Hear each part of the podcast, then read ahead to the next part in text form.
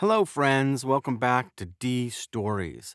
My name is David Jacobs. These are just little stories about my life, things that I remember and are fond of. I'm a professional voiceover actor, and if you'd like to hire me or see what I'm all about, go to davidjacobsvoiceover.com. You can hear my demos, read about me, and if you'd like to do some work with me, there's a contact form there. Fill it out, and I'll get back to you, and we will get to work. Thank you very much for that. Today, I'm going to tell you about the beach house. This is one of the most special places for our family that we all really loved so much and had so many good times until it was taken away from us. So we need to rewind because actually there were two beach houses, to tell the truth. Now, we lived in Newport Beach, California, where there are some of the most spectacular, awesome beaches around. And the first beach house was actually a real legitimate house. It was quite large, two stories, right on the beach. You walk out the back door, there's a little boardwalk, and boom, there's the sand. Absolutely incredible. Now, this beach house just happened to be owned by Bozell and Jacobs, the advertising agency which my father was CEO at. And so we got to use this quite often. And the reason the company bought this beach house is really to entertain clients and to let clients have a place to be if they were in town. They could say, hey, why don't you use our beach house for the weekend? Go on out there, have a great time. This is the kind of thing you do for clients at an ad agency. But when clients weren't using the house, well, we could use it anytime we wanted.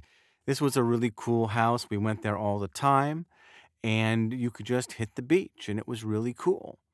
But this beach house was also the house where my dad suffered his first heart attack. And we're going to go into dad's heart condition in a later story. And it kind of came out of nowhere. No one saw it coming. And it was a situation, as I heard it told, that dad just woke up one morning and felt like, wow, I don't feel very good. I feel kind of bad and kind of off and not good at all. And somehow it was enough for my mom to say, oh, We're going to the doctor.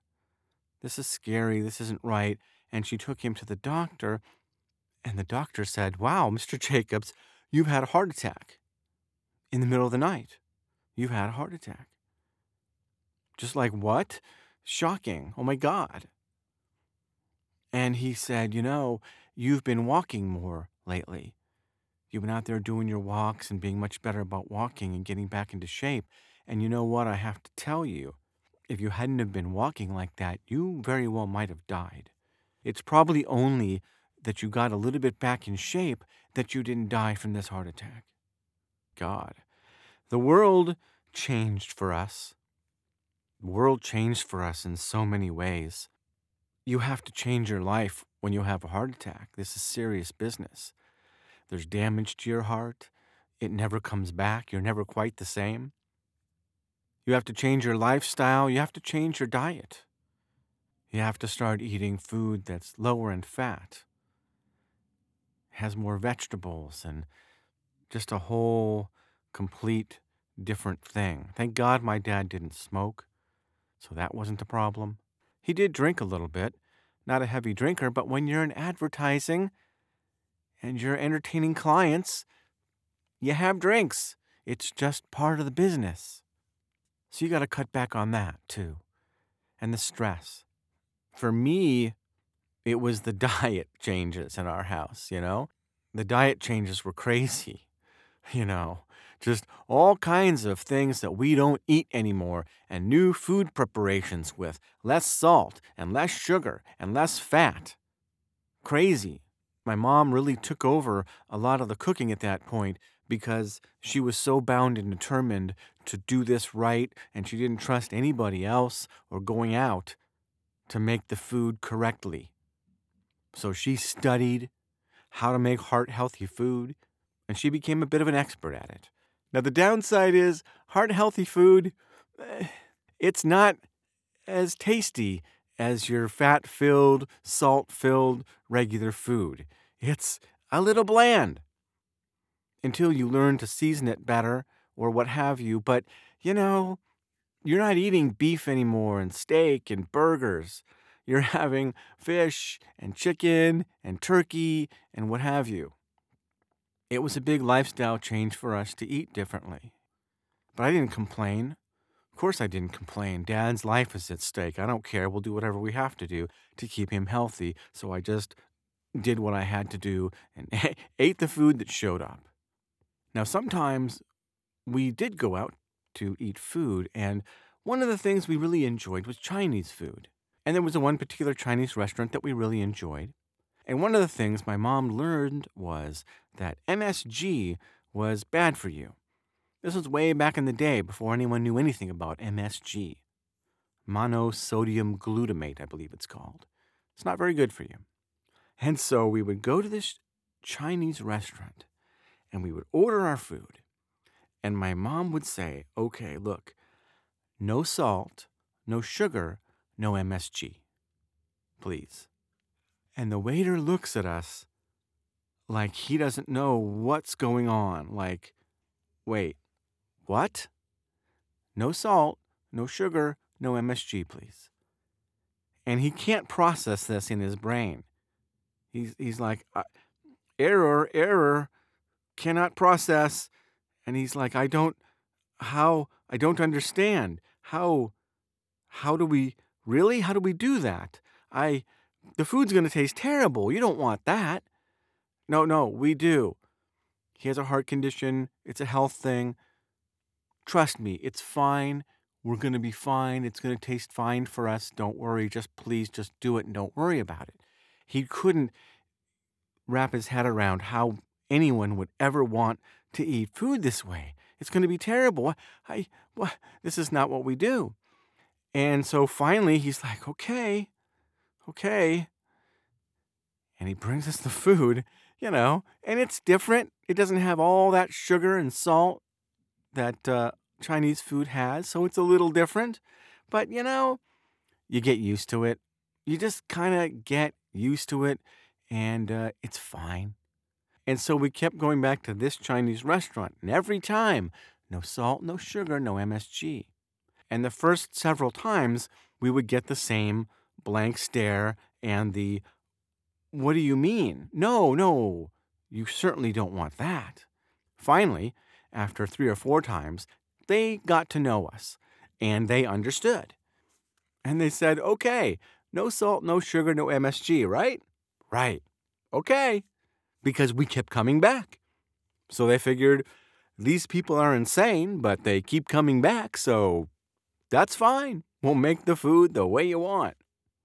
So, you know, eating out was always a, uh, a real challenge.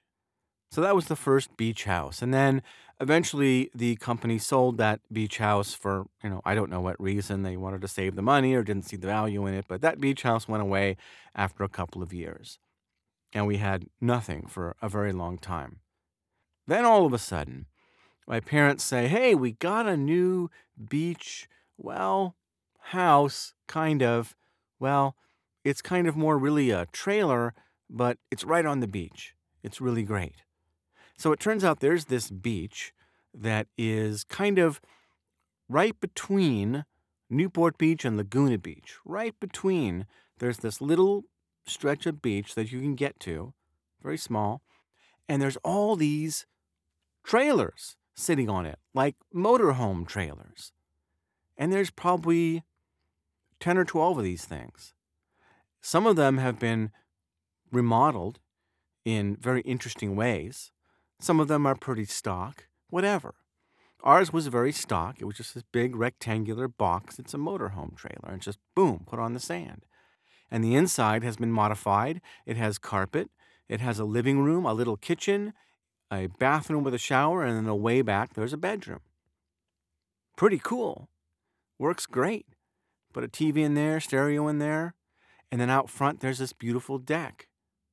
And then right off the deck is the sand. It's literally so on the beach that during high tide, the water comes up and rolls underneath that deck That's how on the beach it is. This thing is very, very modest, not fancy at all, but it's nice and it's right on that beach. Oh boy. And it's so awesome. You can like sit there in the front living room at night and just listen to the water and the waves go. It's just so cool. And we had so many great times there. Guests come over, we barbecue on the deck in the summertime. I have so many deeply warm memories of that beach house, man. Oh, so much fun, so great. And then one day, my parents come and say, It looks like we're going to lose the beach house. We were like, What? What do you mean, lose the beach house? How's this possible? Well, it turns out the land that the beach trailers are on is leased from the state, and the lease is coming up for renewal. And the word is coming down that the state doesn't want to renew the lease. We don't know exactly why. There's little rumors here and there that they want to take back the beach for public use. Because, oh, these big, bad, old, wealthy people and their trailers. Now, this is a very, very small piece of beach. Very, very small. I can't express to you how tiny this is in comparison to the hundreds and hundreds of miles of public beach already very accessible to everyone throughout Southern California and Orange County. It's not like there's a lack of beach space. So, why you need to reclaim this little tiny space for the public is a little questionable, frankly. I think someone had a little bug up their butt about a small number of people being able to have this beach all to themselves and they wanted to take it back. We offered them more money. Okay, we'll pay you more for the lease. How much more do you want? Nope. Did not accept anything, doesn't matter. No more money would make a difference. This is just the way it's going to be. There's not even any grand plan as to what are you going to do with this beach. Is it going to become something really cool or interesting? We just want it back for the public. So we got to move out take all the stuff out of it, get ready. And I'll be darned, they came with their giant bulldozers and just leveled the place, took out all the junk, and that was it. No more beach house. I was kind of very raw about that because, okay, you want to take the beach back for the public or whatever, but just because we have a little money and we were able to afford some of these trailers. They weren't even legitimate houses, they were just trailers. It wasn't even a big, fancy, luxurious thing. It was just trailers plopped on the beach. It wasn't like a big thing. But you discount our memories. I'm sorry that a small group of people have some money enough to do this for themselves. But that doesn't mean we're bad people. We're just people. We're just families. We're just fairly regular folk. And we got our own memories that we made down there that are very important to us and to the kids, me being the kid. Really great, incredible memories that you're ripping away from me. Why? Because my parents have a little money. And I was pretty upset about that. Don't take it away just because you're unhappy that certain people have these trailers and others can't give me a better reason than that. Because you're just discounting us as actual people, as an actual family, and the importance that this place has for our family and our and our our memories and all the get-togethers that we had there. That's not insignificant. So it was a very bitter thing, uh, and I couldn't believe that they didn't even want more money. You know, what state doesn't want more money for itself? But they didn't want the money. And I came back uh, many, many years later. I just happened to be in, in Southern California for something else. And so I drove down there with my son to take a look. Like, whatever became of this thing anyway?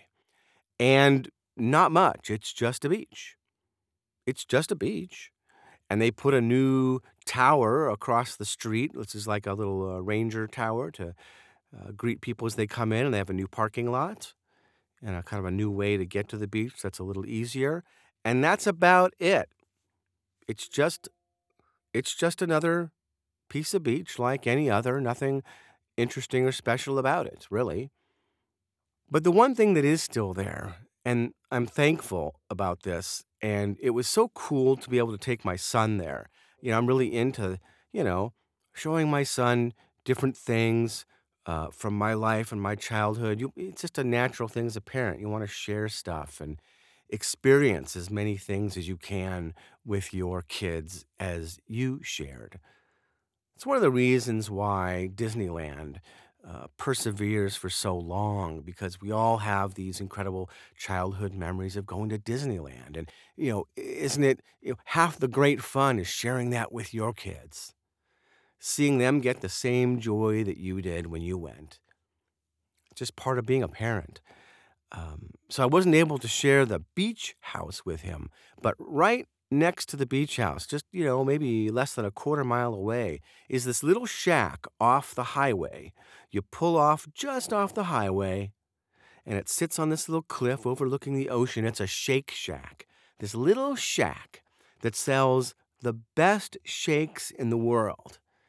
And they sell burgers and fries and other food, and it's just so great. And we always went there. When we went to the beach house, we always stopped at the Shake Shack to get a shake.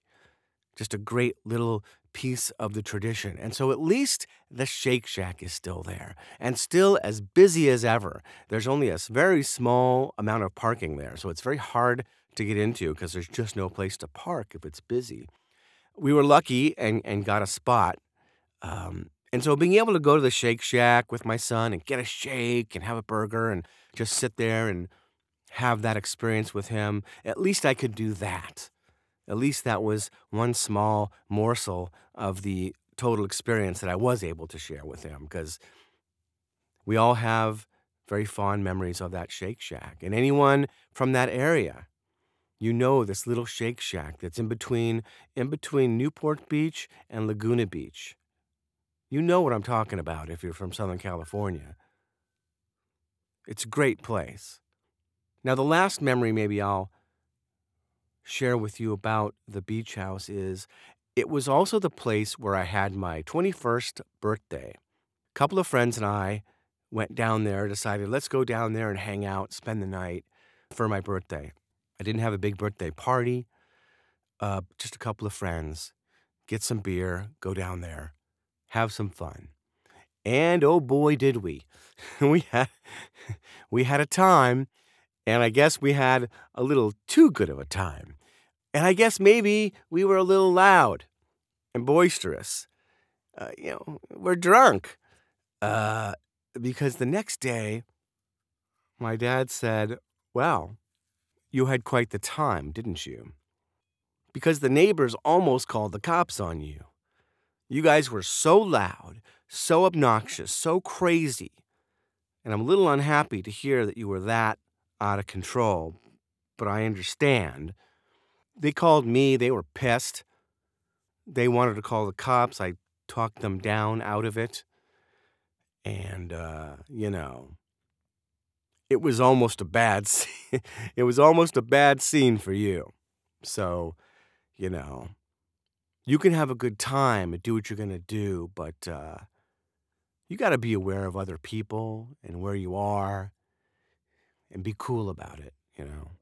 So we almost got in big trouble uh, on that one, but that was a fun night. We had music cranking and we were screaming and going kind of nuts. I do uh, kind of remember uh, bits of it. So it was another little, just sort of memory of uh, of the beach house. So that's it. The beach house that we had for a while and it was so awesome. And then it was taken away. No more beach house. It's not like we ran out and found another one, you know, and uh, that was just it. And we never had that again. And uh, I'll be bitter about it until I'll be bitter about it until I die. I'll always be bitter about that and unhappy. Gosh, if we had it today, we'd go down there with our kids. I mean, God, it would have been so cool to have a place to go and uh, hang out in Southern California. But not to be. Thanks for listening. Really appreciate it. This has been D Stories. My name again, David Jacobs. If you want to check me out on the internet, it's davidjacobsvoiceover.com, where I do professional voiceovers, commercial, e learning, corporate narration. And I encourage you to go there, listen to the demos, and contact me if you would like to do a little business. Love to hear from you. Until next time, thank you again for listening. Bye bye.